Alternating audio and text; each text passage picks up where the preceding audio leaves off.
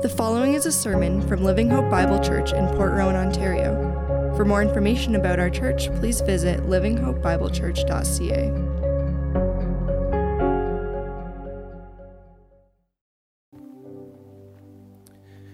Well, good morning, church. Good to be back with you again this morning. I cannot help but uh, just think about where, where we're headed this morning, and I wanted to just leave you one question.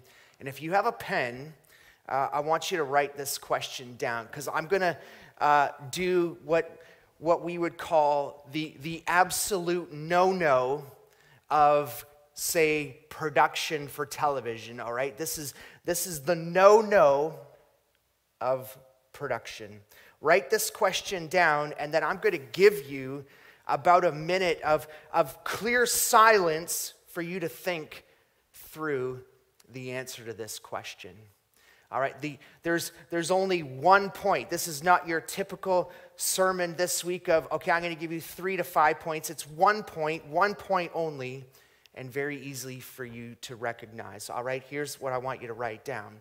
Simply write this Who rules your life? All right, write that down. Think through it for a moment.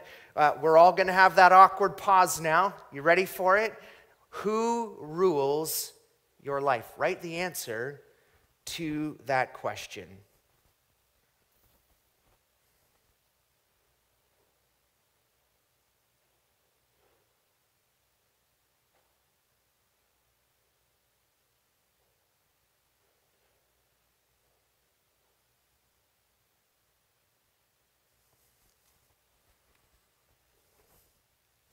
All right, do you have it? What did you write down? You can't tell me. You know, you can't tell me what it is. Do you write down that, you know, uh, your boss rules your life? Did you write down that uh, the pursuit of money rules your life? Did you write down that God rules your life?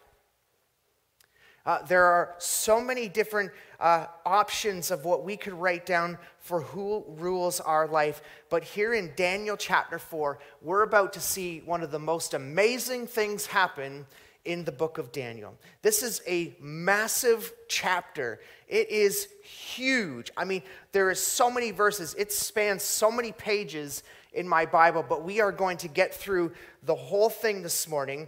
And I want to start with just kind of breaking down this, but this chapter. It starts with bookends. All right, so there are bookends on each of this chapter, and you might be saying to yourself, okay, I, I get bookends. For me, you know, there are some certain things in life that, that really frustrate me. I was talking this morning to, to, to the staff, to Shar and to Josh, and I was saying one thing that really kind of annoys me is those little notifications on your iPhone when they're always red. If I see them on somebody else's phone, I want to take that phone and I want to get, get rid of their notifications. Uh, one friend I have has something like 54,000 emails that are unread. I'm like, who can leave that number on the envelope? The other thing that uh, drives me crazy is when I'm trying to put books on my shelf and I'm mixing paperback books with hardcover books. I have to make sure there are hardcover, stable, firm books on either end because I don't like when the books are falling over to one side. In this chapter, we have two firm bookends that keep this whole chapter together. And if you take these two bookends off, the whole thing falls apart, and it's absolutely a meaningless story in the book of Daniel. So let's dig right in and begin to look at bookend number one. Number verse one of chapter four says Nebuchadnezzar the king to all the peoples, nations, and men of every language that live on all the earth, may your peace abound. It seemed good to me to declare the signs and wonders which the Most High God has done for me. How great are your signs, and how mighty are your wonders! His kingdom is an everlasting kingdom, and his dominion is from generation to generation. So, just in these first three verses, we have the beginning of the bookend. So, I want you to understand this chapter as a whole. This chapter, Nebuchadnezzar is writing. If you look at verse 4, you are going to see how the pronouns change, and it goes from Nebuchadnezzar talking about himself in third person, verses 1 to 3, to talking to him about himself in first person in verse 4. And what you're doing is bookend number one is that you see that Nebuchadnezzar is recognizing God, the God, Jehovah, as the most high God. He's praising his signs, he's praising his wonders, he's praising his everlasting kingdom, and he's praising his rule. These are all the things that Nebuchadnezzar is doing. So, right here, he's giving us really the end of the story as well as he will do this later. And then he's going to tell us how he got to his position in verse 4. So in verse 4, he's going to tell us how his heart changed, how his heart was transformed by the Most High God. You see, chapter 4 is so much different than all the other chapters we've looked at because in the rest of the chapters, verse, chapters 1 to 3, every time Nebuchadnezzar has an interaction with God through Shadrach, Meshach, and Abednego, or through Daniel, he recognizes God as one of the gods in the multiple gods that he would worship. Uh, we know that he worshiped multiple gods because he named Daniel, Shadrach, Meshach, and Abednego after his Babylonian gods. But you see, the transformation that's occurring here, and we will see in just a moment, is he is now recognizing in bookend number one that God is the most high God, that God is ruler over all, his dominion lasts forever and ever. So now let's look at what brought Nebuchadnezzar to this point. All right, verse 4 I, Nebuchadnezzar, was at ease in my house, and I was flourishing in my place. I saw a dream and it made me fearful. And these fantasies, as I lay in my bed, and visions in my mind, kept alarming me. So I gave orders to bring into my presence all of the wise men of Babylon, that they might make known to me the interpretation of the dream. The magicians, the conjurers, the Chaldeans, the diviners, they came in, and I related the dream to them, but they could not make its interpretation. Does this sound familiar? This is, this is just like Daniel chapter 2. Uh, Daniel chapter 2, you remember he had a, a vision of the statue, and the statue representing four kingdoms. And, and that too, that dream alarmed him and woke him up. The difference here is that this time, instead of not telling all of his wise men the dream, he tells them the dream, but there is nobody who can interpret that dream. Just like in chapter 2, we saw when Daniel came on the scene, so too we see it here. Verse 8, again, I'll say it over and over. The word but is the greatest word in the Bible because it tells us a contrast between two things, usually tells us between good and bad. In this case, it says, Daniel came in before me in verse 8, whose name is Belteshazzar, according to the name of my God in whom a spirit of the holy gods, and I related the dream to him, saying, O Belteshazzar, chief of the magicians, since I know that a spirit of the holy gods is in you, no mystery baffles you. Tell me the visions of my dream, which I have seen along with its interpretation. Did you see the description of Daniel twice in there? repeated two times. You might want to underline that in your Bible, but twice he says, You have a spirit of the holy gods in you. And he says that no mystery will baffle you. So, so he knows that of all the magicians and all the people that he's got in place, that Daniel is the one who can give the interpretation of this dream. Now, listen to this dream that Nebuchadnezzar has. These were the visions, verse 10, in my mind. As I lay on bed, I was looking, and behold, there was a tree in the midst of the earth, and its height was great. The tree grew large and became strong, and its height reached to the sky. It was as visible to the end of the whole earth. Its foliage was beautiful, and its fruit was abundant, and in it was food for all. The beasts of the field found shade under it, the birds of the sky dwelt in its branches. All the living creatures fed themselves from it. I was looking in the visions in my mind, and as I lay on my bed, behold, an angelic watcher and a holy one descended from heaven. He shouted out and spoke as follows Chop down that tree and cut its branches, strip its foliage and scatter its fruit. Let the beasts flee from under it and the birds from its branches, yet leave the stump with its root in the ground but with a band of iron and bronze around it in the new grass of the field. Let him be drenched with the dew of heaven, and let him share with the beasts in the grass of the earth. Let his, his mind be changed from that of a man, and let beasts' mind be given to him. Let seven periods of time pass over him. The sentence by the decree of the angelic watcher the decision is a command of the holy ones in order that the living may know that the Most High is ruler over the realm of mankind and bestows on him as he wishes and sets over the lowliest man.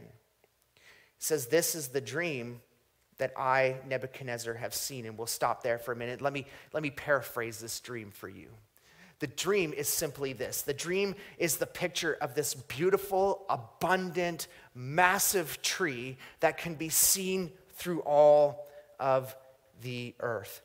Uh, I was out this morning and I was looking on the, the front lawn of the church, and, and we were talking about real quick hey, where, where's everybody going to sit in two weeks when the church can come back together and meet? Where's the worship team going to stand? And the first thing everybody looked at was the big tree out front and said, you know what? Everybody can sit under that tree in the shade and be protected from the sun. And, and this is the description of this tree. Look at everything that's happening in this tree. It's a beautiful, abundant tree. There's so much fruit on it. There's food for all that people can get into this tree. There's shade under it. All of the birds of the sky, they can live within this beautiful tree. This tree is a flourishing tree. It's an amazing tree to be a part of. And yet, here the angelic watcher says, cut down that tree. We'll see in just a few moments as we look into the interpretation of this dream.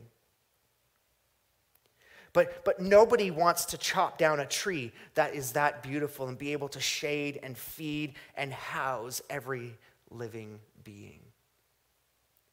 Uh, when, when we went in our, our family, we went to, to the animal kingdom at Disney World once, and, and it was fake. Kids, plug your ears. It wasn't a real tree. But you know what? The thing is, when you walked into the animal kingdom and you looked and you saw the beauty of this tree, and then everybody would hang out till dark and watch it light up, and they would be like, That is the most beautiful tree I have ever seen. Uh, everything can live in it. This is the tree that's here. But the purpose of this is the angelic watcher says, cut it down, strip its foliage. One of the most amazing things I ever saw was this machine that comes and wraps itself around a tree and shakes it, and shakes it so hard that all the, all the cherries fall, fall off and then are collected. Strip its foliage, strip its leaves off, take the home away for all the birds.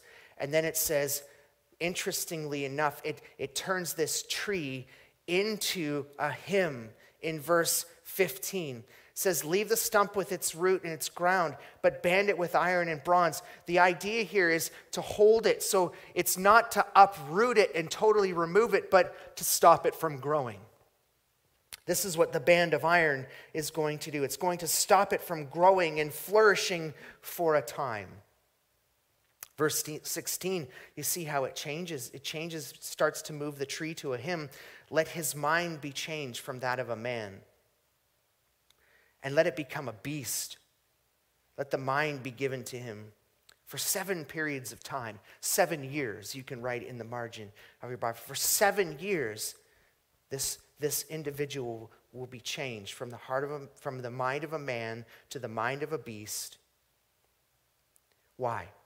In order that this person, that this tree, that this representation of the image would recognize that God is the most high God. He is ruler over all of mankind and he does what he will. Look down at your, your paper that you wrote out. What did you write down on that paper of who, who rules your life? Do you see what God is doing here in this story? Do you see what God is forming and shaping? He's asking that very question who rules over your life? Look at verse 18. This is the dream which I, Nebuchadnezzar, have seen. Now, you, Belteshazzar, tell me the interpretation. None of the wise men of my kingdom are able to make known to me the interpretation, but you are able. For the third time in this passage, in the first 18 verses, you can do it because you have the spirit of the gods in you. Do you see how Nebuchadnezzar is recognizing there is something very much different in the life of Daniel compared to everybody else? But I want to pause here for one moment before we go on because I want you to understand something. I want you to pay close attention. What we're looking at in Daniel chapter 4 has nothing to do with Nebuchadnezzar and has nothing to do with Daniel. This is all about God. This entire chapter is about God. These two men, Nebuchadnezzar and Daniel are, are pawns in God's greater plan for what's about to happen. He, these are tools that are being used for God to make his plan come to fruition. Verse 19 Then Daniel, whose name is Belteshazzar, was appalled. His thoughts alarmed him. The king responded and said, Belteshazzar, do not let the dream or its interpretation alarm you. Now, if only, my Lord, if only the dream applied to those who hate you and its interpretation to your adversaries. Can you see the, can you see the mutual respect that they, these, these men have for each other? But you see, God, in his wisdom, he gives Daniel the interpretation, and it immediately alarms and appalls Daniel. I wonder, I wonder if in that meeting you could see in Daniel's face that there was something different that Nebuchadnezzar knew he was about to get news that he did not want to get. Verse 20 says, uh, The tree that you saw, which became large and grew strong, whose height reached to the sky and was visible to all the earth, whose foliage was beautiful and its fruit abundant, in which food for all under the beasts of the field dwelt, and in whose branches the birds of the sky lodged. It is you, O king for you have grown great, you have grown strong, and your majesty has become great and reached to the sky, and your dominion to the end of the earth. Do you, do you see what Daniel's telling Nebuchadnezzar? He's saying, You, Nebuchadnezzar, you are the tree. You are the one that has become so great and so abundant and so fruitful and so rich. You are the one who is known throughout all of the nations. There is no greater power on this earth at this time in history than the kingdom of Babylon. Nobody can come up against Babylon. Babylon has taken out the Assyrians. Babylon has taken out Jerusalem and Judah. He has taken them captive. There's nobody that can touch this man. Do you see it all the way back in verse 1 and verse 2? It says that when he was, in verse 4, sorry, I was at ease in my house. I was flourishing in my palace. I've got it all. I have everything I need. Do you know what he had? He had the vessels of God from the temple in his own place of his own gods. He had all of the riches and the blessings and, and the treasures from Jerusalem. But not only that, he, he was able to go in and conquer God's people. Now, now you might be, be thinking, how does this work into the time of history? I will tell you this that when Nebuchadnezzar went into to Jerusalem that first time, God and his spirit had not yet left the temple. The Spirit of God will not leave the temple until Ezekiel and the second besieging of Jerusalem and Judah. The sovereign God over all allowed Nebuchadnezzar to go in and take the best of the best back into captivity. Untouchable. Let's continue and look. It's you, O king, you are the king. But, verse 23, in that the king saw an angelic watcher, a holy one descending from heaven, saying, Chop down the tree and destroy it, yet leave the stump with its roots in the ground. But with a band of iron around it in the new grass of the field, let him be drenched with the dew of heaven, and let him share with the beasts of the field until seven periods of time pass over him. Do you see what he's telling him? He's telling him that Nebuchadnezzar, you are the tree. You, Nebuchadnezzar, are about to be chopped down you, Nebuchadnezzar, are about to spend seven years in the wilderness eating the same food that the animals have been eating. You are going to be like the beasts of the earth for seven years. He says in verse 24, This is the interpretation, O king, and this is the decree of the Most High, which has come upon my Lord the king. You will be driven away from mankind, and your dwelling place be with the beasts of the field, and you will be given grass to eat like cattle, and be drenched with the dew of heaven. For seven periods of time will pass over to you for one sole purpose, and that sole purpose is that you will recognize the most holy God, that He is the ruler over the realm of mankind, and bestows on him whatever, whoever He wishes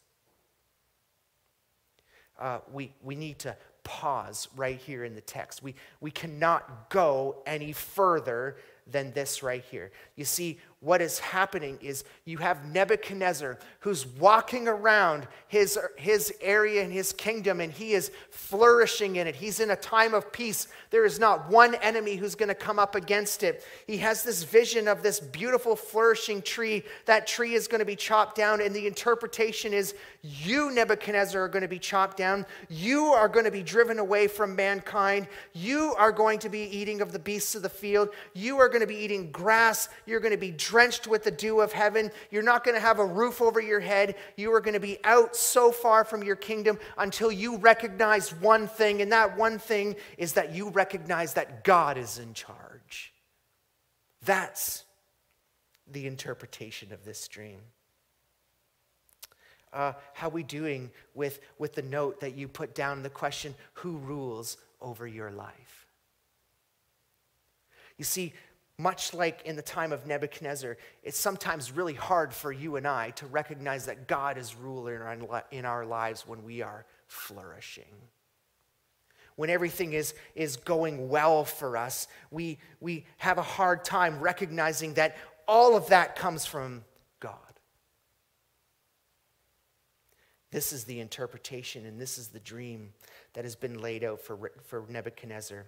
Uh, three times, right? Four times into this chapter so far. If you'll, if you'll turn back with me uh, all the way to chapter 4, verse 2, I want you to see this. And, and if you have a pen, underline it in your Bible. Chapter 4, verse 2, it says that the signs and wonders are declared with which the Most High God. Underline Most High God in verse 2. Flip over and you'll see down in verse 17, it says that the Most High is ruler over mankind. Again, referencing the Most High God. Verse 24, it tells us this interpretation, O King, is the decree of the Most High God. Verse 25, it says, recognizing that the Most High is ruler over the realm of mankind and bestows on it whoever he wishes. Four times in this chapter, the Most High God is referenced. The Hebrew word for this name of God is El Elyon.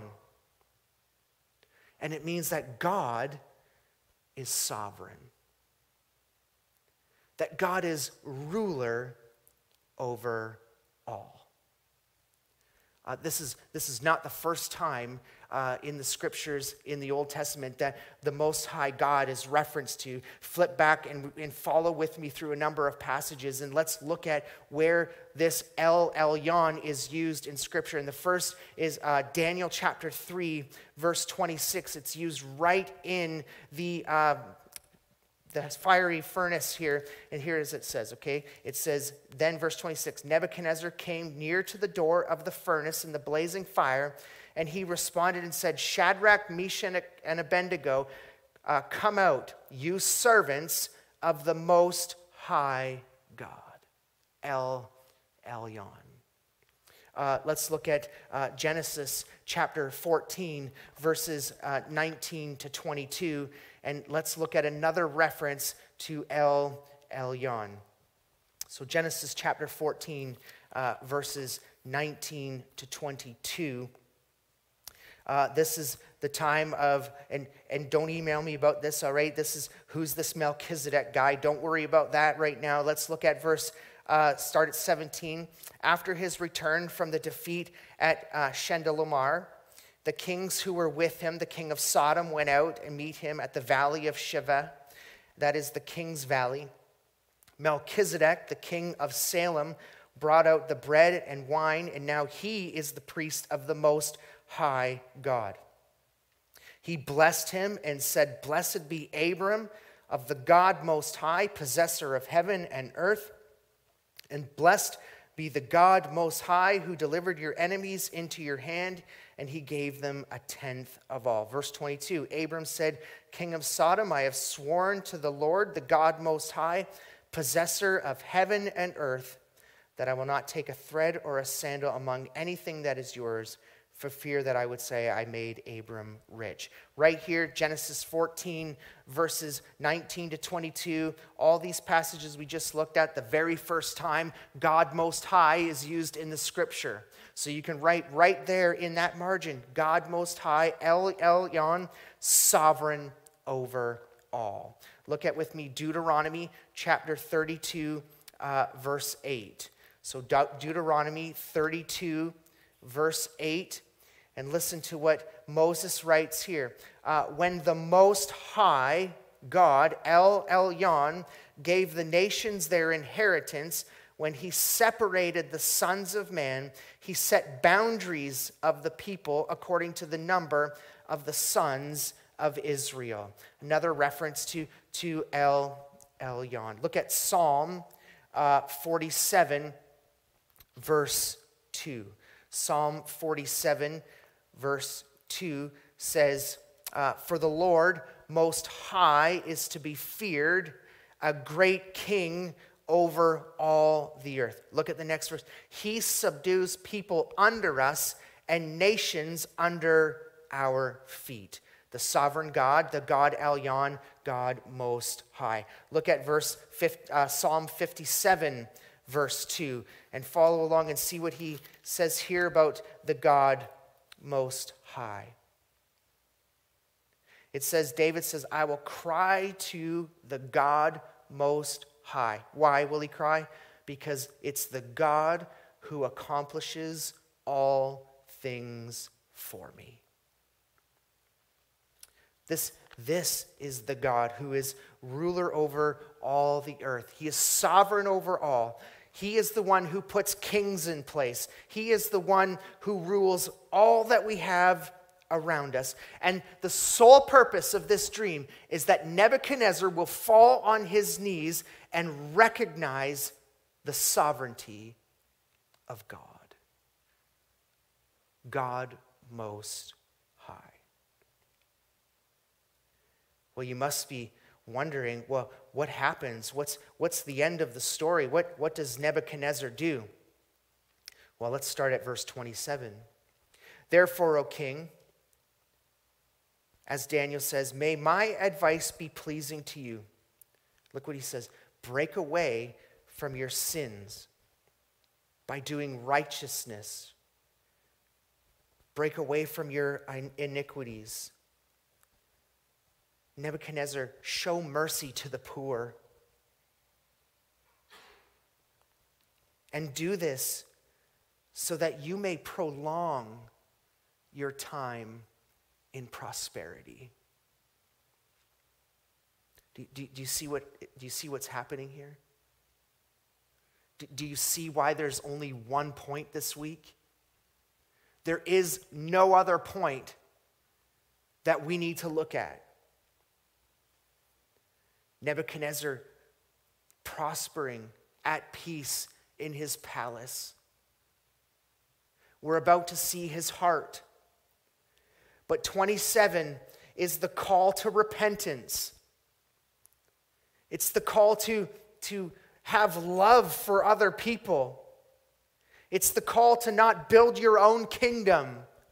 It's the call to fall away from doing sin and practice righteousness. And in this, you will prosper.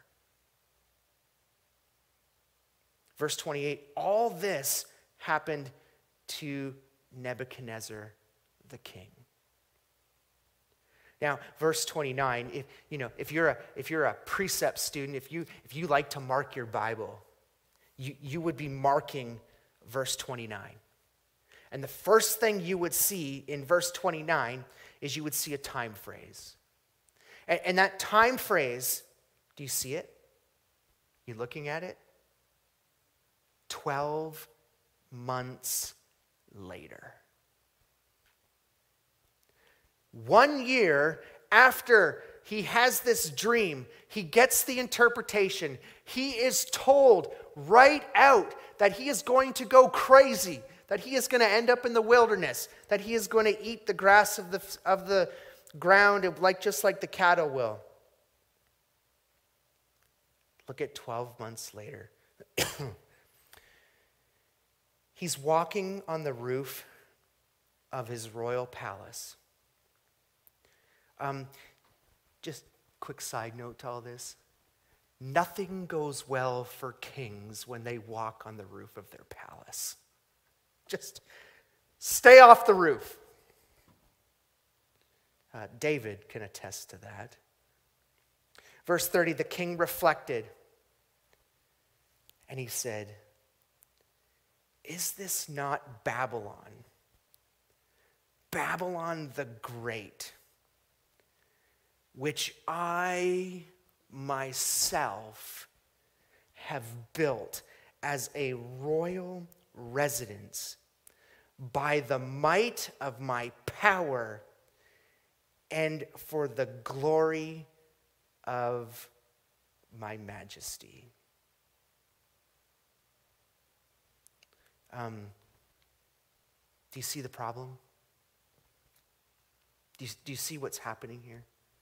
Okay, just, just to keep us in context of the entire book of Daniel, this is not the first time that we have really got a good look into Nebuchadnezzar's heart. In, in the previous chapter, we got a really good look into his heart.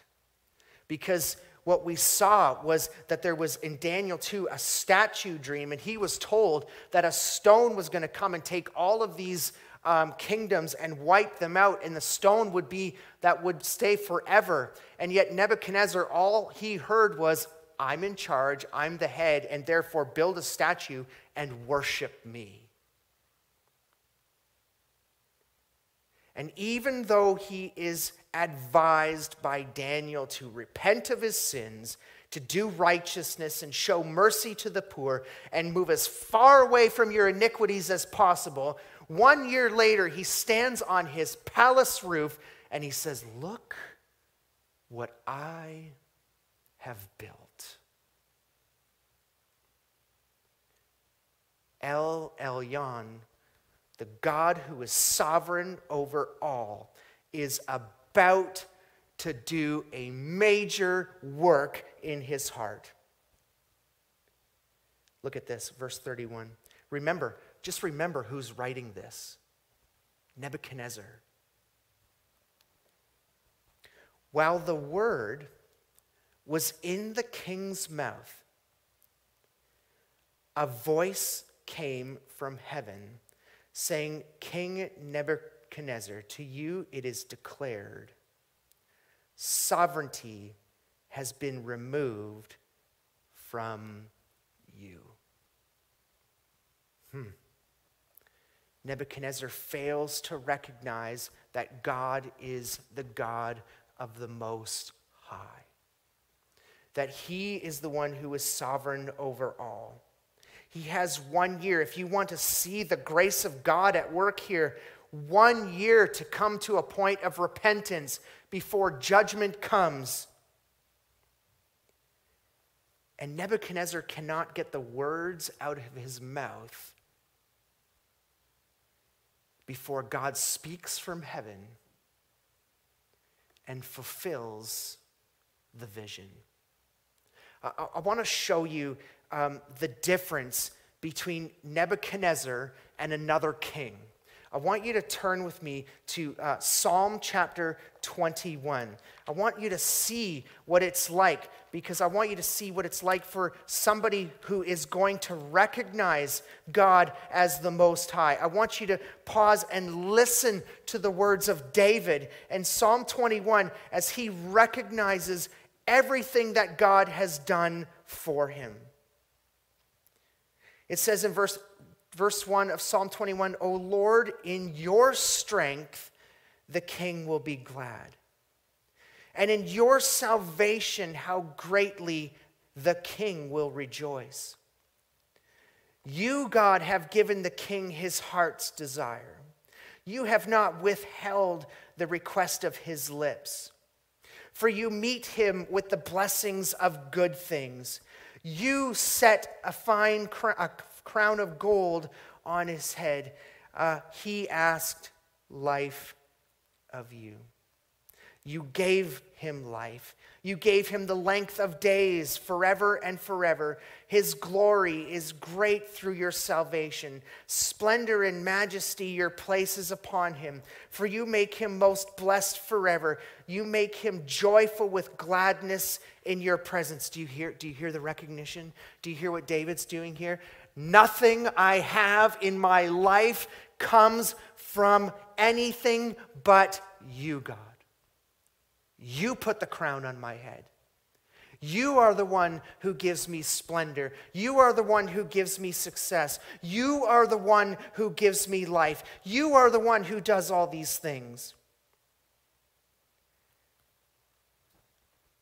Look at verse 7. For the king trusts in the Lord. And through the loving kindness of El Elyon, the God Most High, the king will not be shaken. Do you see David's heart? Do you see the difference between David and Nebuchadnezzar? Do you see what's happening here? Nebuchadnezzar fails to recognize the God as the God who is most high, and David does. And David recognizes that the kingdom was given to him, and David prospers in his leadership. Verse 31 While the word was with the king, in his mouth, a, voice, a mouth, his voice came from heaven, saying, King Nebuchadnezzar, to you it is declared, sovereignty has been removed from you.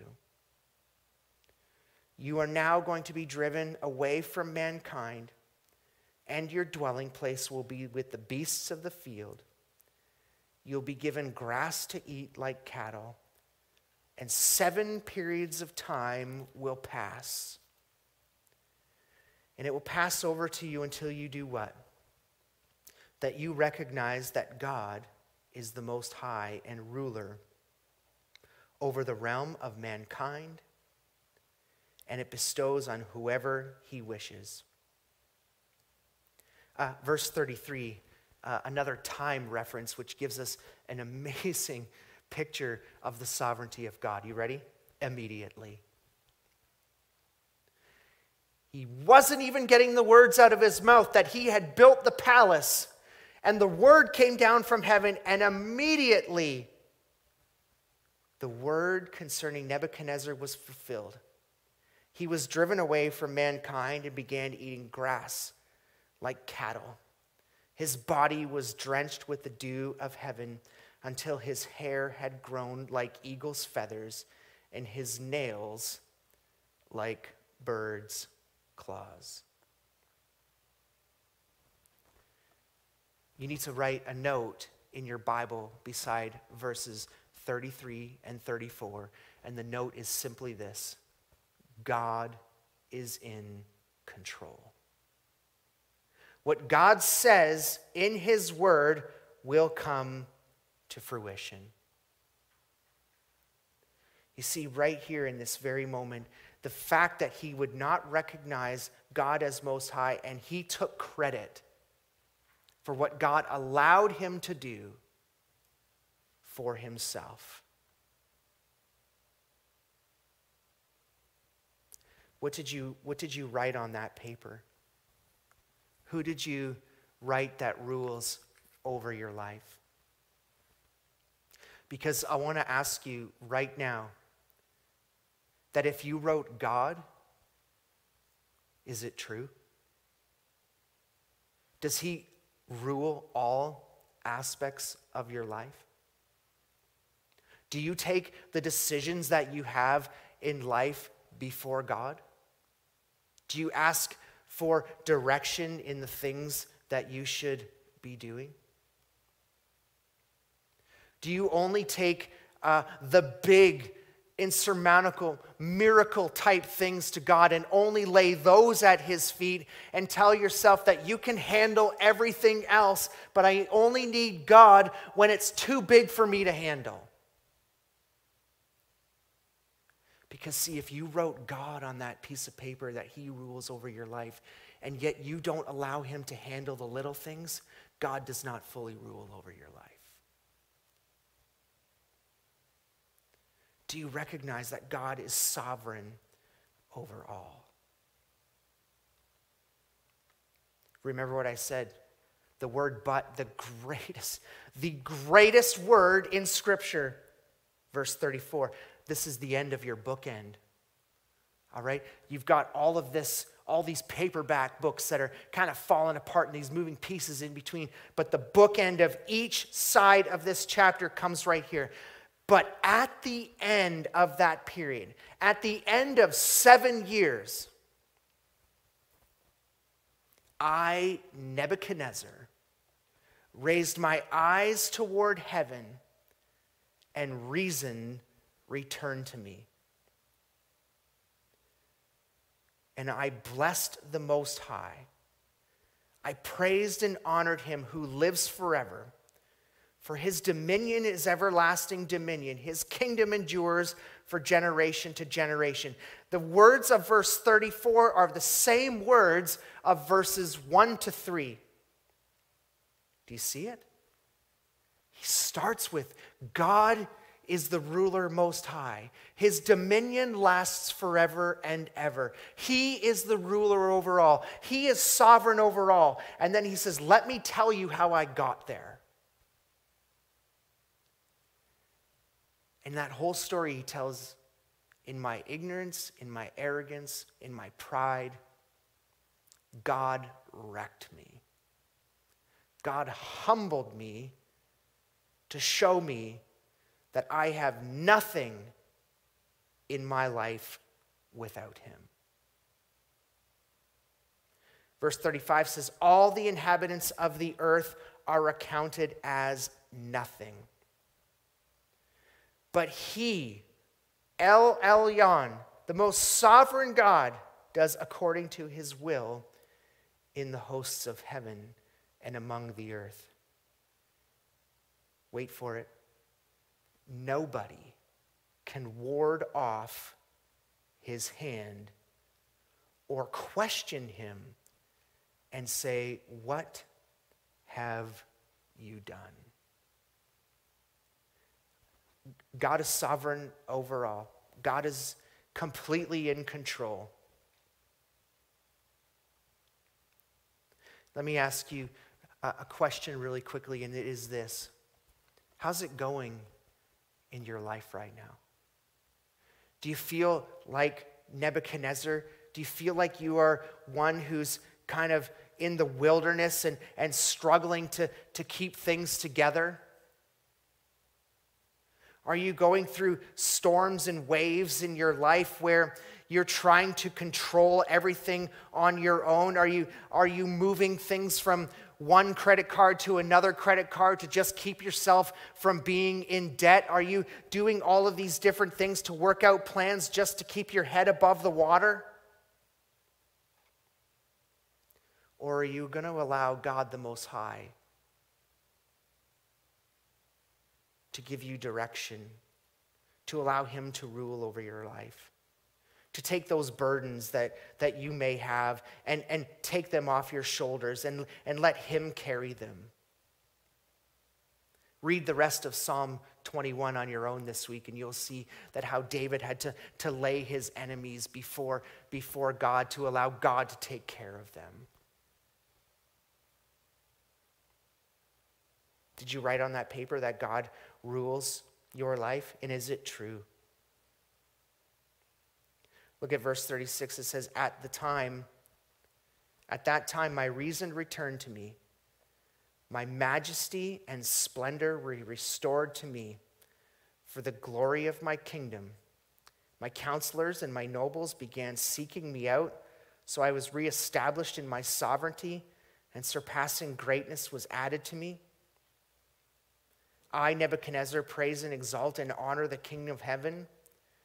For all his works are true, and his ways are just, and he is able to humble those who walk in pride.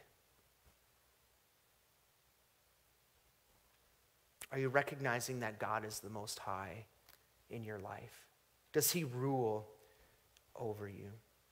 You see, I wonder what it was like to be in Babylon in those seven years. I know that in my travels to Israel, they say that the wilderness is just outside of the city so that you can actually see the wilderness. And, and within minutes of walking, or, you know, in our day, in a bus ride, you can be in the wilderness. Did people see Nebuchadnezzar at his worst? Did they see him looking like he had, you know, eagle's feathers and, and bird claws of his hands and, and look and say, Oh, how the mighty have fallen. And then did they see this restoration? When people began to seek him out again and his kingdom and his majesty returned to him. Why? Because he recognized that he never had his kingdom and his majesty without God. You see, before in the previous chapters, we might ponder and we might think to ourselves, yes, Nebuchadnezzar recognized God. No, he didn't. Here in chapter 4, we actually see heart transformation in an individual who was so arrogant and prideful, and he humbled himself before God and was blessed because of it. So, so before, we, before we wrap today, I need to tell you what God rules over. You might say, yes, everything. He rules over everything. That's, that's good head knowledge stuff. You know, that we know he rules over everything, but, but let's, take, let's take a look at some of the things that God rules over. Uh, Psalm 103, verse uh, 19. So turn to Psalm 103, 19, and see what we have here, okay? This is what God rules over. The Lord has established his thrones in heavens, and his sovereignty rules over all. That's a simple one. We can easily remember his sovereignty rules over all. Isaiah, look at Isaiah chapter 14, verse 24. In Isaiah 14, verse 24, it says, The Lord of hosts has sworn, saying, Surely, just as I intended, so it has happened. Just as I have planned, so it will stand. Uh, the Lord is sovereign over all, and his word is at most high. What he says will come to fruition. What he intends to do, it will happen. He is ruler over all. Uh, you know who fully understands the sovereignty of God? Let's go and look at the book of Job. And so look at Job chapter 42, uh, verse 2, and see what the wonderful man, Job, who had really bad friends and not so great of a wife who told him to curse God, listen to what he says regarding God. Job answered the Lord, verse 1 I know that you can do all things, and that no purpose of yours can be thwarted. What did Job know? Job know that God is sovereign over all, that he is in control of everything, and his plan will move forward. Let me give you one more Psalm 139. And, and look at Psalm 139, verses 13 to 16. And, and wait for it. We know this. We know these verses, right? But look at what he rules over all. For you, God, formed my inward parts. You wove me in my mother's womb. I will give thanks to you, for I'm fearfully and wonderfully made. Wonderful are your works. My soul knows it very well. My frame was not hidden from you when I was made in secret, skillfully wrought at the depths of the earth. Your eyes have seen my unformed substance, and in your book were all things written, the days that were ordained for me when yet there was not one of them. Do you know what God is in control of? God is in control of life and of death. Our days, they are ordained for us. They were ordained for us before we were even born. God knew the beginning and God knows the end. This is why it is so important. You don't know what tomorrow brings. And that's why it's vital for us in this day that we recognize God as Most High, that He is the ruler over our lives.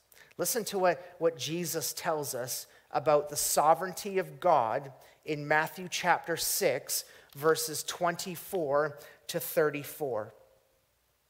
This is, this is an important message for us as we, we begin to wrap this up and we, we close out. Listen, he says, Nobody can serve two masters, for he will either hate the one and love the other, or he will be devoted, devoted to one and despise the other. You cannot serve God and wealth. For this reason, I say to you, do not be worried about your life as to what you will eat or drink, nor for your body as to what you will put on. Is not life more than food and the body more than clothing? Look at the birds of the air. They do not sow, nor reap, nor gather into barns, and yet your heavenly Father feeds them. Are you not worth much more than they? And you have been worried, can add, and you uh, being worried, can you add one single hour to his life? Why are you worried about clothing? Observe how the lilies of the field grow. They do not toil, nor do they spin. And yet I say to you, not even Solomon in all his glory clothed himself like one of these. But if God so clothes the grass of the field, which is alive today and tomorrow is thrown into the furnace, he will not much more clothe you, you of little faith. Do not worry then, saying, What we will eat, or what we will drink, or what we will wear for clothing. For the Gentiles eagerly seek all the things, for your heavenly Father knows that you need all these things. Seek first the kingdom and his righteousness, and all these things will be added to you. So do not worry about tomorrow, for tomorrow will take care of itself. Each day has enough trouble of its own. Um, I'm going to challenge you this week. Uh, go back through this passage and just put a circle around the word worry. Five times it's mentioned in this passage.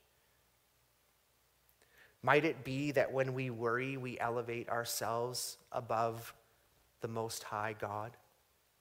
That when we worry, we try to take things into our own hands? And we fail to recognize the sovereignty of God over our lives. Let me take you to one, one more passage, and it is 1 Peter chapter 5. Listen to what we read here, and as Peter quotes, 1 Peter chapter 5, verses 5 to 7. He says, You younger men likewise be subject to your elders, and all of you clothe yourselves with humility toward one another. God is opposed to the proud, but gives grace to the humble. Therefore, humble yourselves under the mighty hand of God that he may exalt you at the proper time, casting all your anxiety on him because he cares for you. One thing that you can put in the margin beside this verse is simply this know your place. Know your place in this world. Peter tells us that we are to humble ourselves under the mighty hand of God and look at that, so that, a term of conclusion, that he may exalt you at the proper time. Yesudi says, cast all your anxiety, cast all your worry on him. Why? God is in control. God is sovereign over all. You see, Daniel chapter 4 is not about Nebuchadnezzar. It is not about the wisdom that Daniel has interpreting the dream. It is about God. It is about recognizing that God is the most high, that he is ruler over all.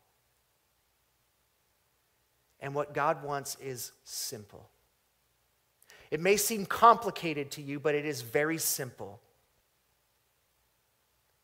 He wants you to humble yourself and recognize that He rules all. Look at your paper. Look at your note. Look at the answer to the question we started with Who rules your life? Is it God? And is it true? Father, we do thank you for what you are showing us in the scriptures today, especially through the example of the life of Nebuchadnezzar. Father, we know that Old Testament characters, Old Testament people are put in place to teach us a lesson. They are brought to, to show us examples of how we can live. And Father, the example of Nebuchadnezzar this week in the very fact that he once stood and took all the glory for himself, that he bookended this chapter, giving you all the glory. Father, may that be our heart's cry today. That we would show you all the glory. That we would not take credit for anything in our lives. And for Father, for those who are listening on this YouTube that have yet to even give their lives to you, I pray that this be the day. Let this be the day they get on their hands and their knees and they recognize that you are sovereign and ruler over all. That you are the one who is in control of the beginning and the end. That you are the one and the only one worthy to be served. That you are the one who can take control of their lives. In Jesus' name we pray. Amen.